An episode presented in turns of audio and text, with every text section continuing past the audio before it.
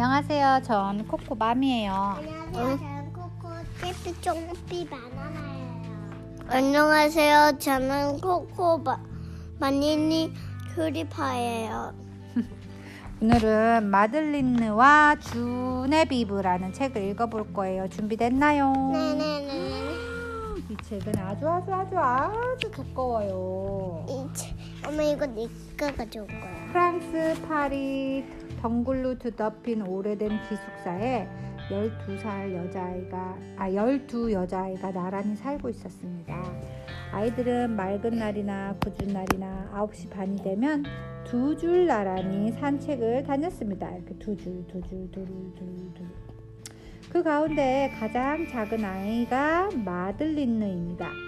마들린느는 쥐 따위는 겁내지 않았습니다. 아무리 추운 겨울날에도 씩씩하게 얼음을 지쳤고요. 동물원의 호랑이를 보고도 흥흥하고 코웃음을 쳤습니다. 어떻게 하면 클라벨 선생님을 깜짝 놀래줄까요? 마들린드가 다리에서 미끄러져 떨어지기 전까지는 아무도 그 방법을 몰랐습니다. 처럼 가엾은 마들린느는 곧 죽을 것만 같았습니다. 빠졌어. 뭐가? 응, 여기 물에 빠졌어요. 누구야? 마들린느. 그런데 개 한 마리가 물로 뛰어들어 음, 허우적거리는 마들렌느를 끌어냈습니다. 아이들은 그 용감한 개를 기숙사로 데려왔습니다. 마들린느야, 이젠 선생님 말 잘 들어야 해. 자, 따뜻한 마, 한 차를 한 잔 마시렴. 잘 자요, 꼬마 아가씨들. 좋은 꿈 꾸고 안녕히 주무세요, 크라벨 선생님. 크라벨 선생님은 불을 껐습니다.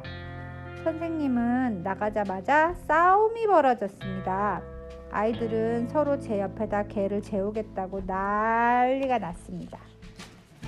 새로운 학생은 영리하고 친절했습니다. 아이들은 새 친구한테서 떨어지지 않으려 했습니다. 아이들은 개한테 주네비브라는 이름도 지어주었죠.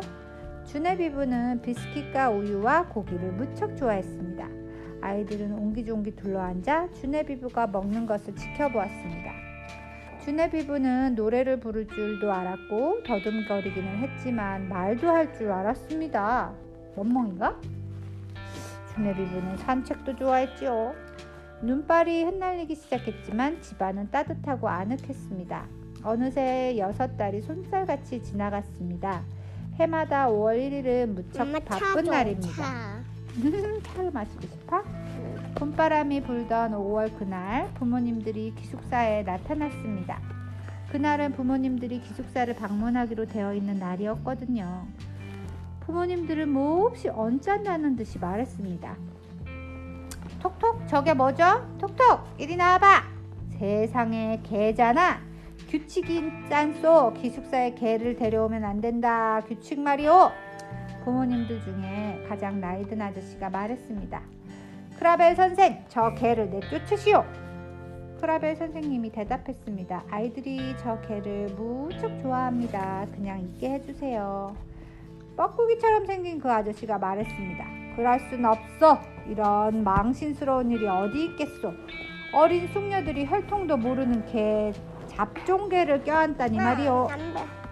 저리가 이 지저분한 녀석아 다신 이 근처에 얼씬거리지 마 마들린느는 의자 위로 뛰어올라서 소리쳤습니다 뻐꾸기 아저씨 조심해야 할걸요 주네비브는 프랑스에서 가장 우아한 개라고요 아저씨는 꼭 벌받고 말 거예요 여기서 울고 있으면 어떡해 옷 입고 나가보자 우리가 빨리 준비할수록 우리가 빨리 밖으로 나갈수록 빨리 주네비브를 찾을 수 있을 거야 크라벨 선생님과 아이들은 잘 사는 동네도 둘러보고 못 사는 동네도 둘러보고 개가 갈 만한 곳은 다 둘러봤습니다. 주네비브를 부르며 온갖 곳을 다 뒤졌지요. 아무리 불러도 주네비브는 나타나지 않았습니다. 경찰관 아저씨가 말했습니다. 글쎄 그런 개는 못 봤는데 몇 시간지 모두들 실망해서 터벅터벅 기숙사로 돌아왔습니다. 주네비브 어디 있니? 주네비브 제발 돌아와. 한밤중에 클라벨 선생님이 불을 켜고 중얼거렸습니다. 뭔가 이상한데 주네비부가 기숙사 밖에 있는 낡은 가로등 아래서 혼자 울고 있는 게 아니겠어요? 아이들은 주네비부를 쓰다듬어 주고 먹을 것을 주었습니다. 그리고는 모두들 침대에 누웠습니다. 잘 자요 꼬마 아저씨, 아가씨들 좋은 꿈 꾸고 안녕히 주무세요 크라벨 선생님. 크라벨 선생님이 불을 끄고 나가자 다시 싸움을 벌였습니다. 아이들은 저마다 주네비부를 껴안으며 말했습니다. 오늘 밤엔 내가 주네비부를 데리고 잘 거야. 그날 밤 클라벨 선생님은 두 번째로 불을 켰습니다.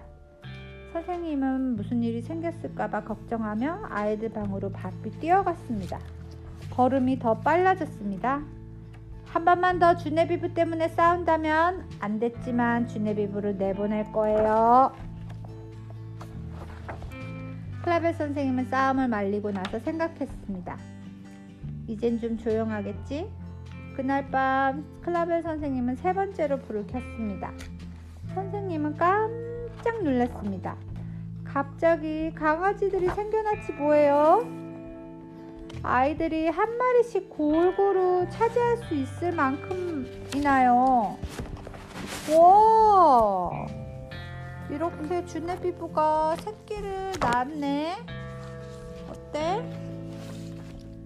멋져?